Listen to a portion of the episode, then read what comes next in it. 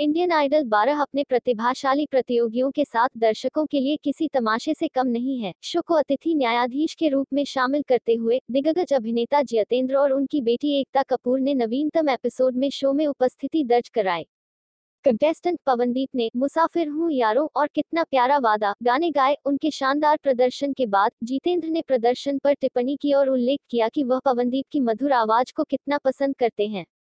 उन्होंने आगे कहा कि वह उनकी तरह गाना चाहते हैं, लेकिन यह नहीं जानते कि कैसे। दिग्गज अभिनेता ने भी दर्शकों के साथ एक घटना साझा की। उन्होंने कहा कि पवनदीप का प्रदर्शन तेरी मिट्टी और तुमसे मिलना पर उनके थिएटर में लूप पर चल रहा था।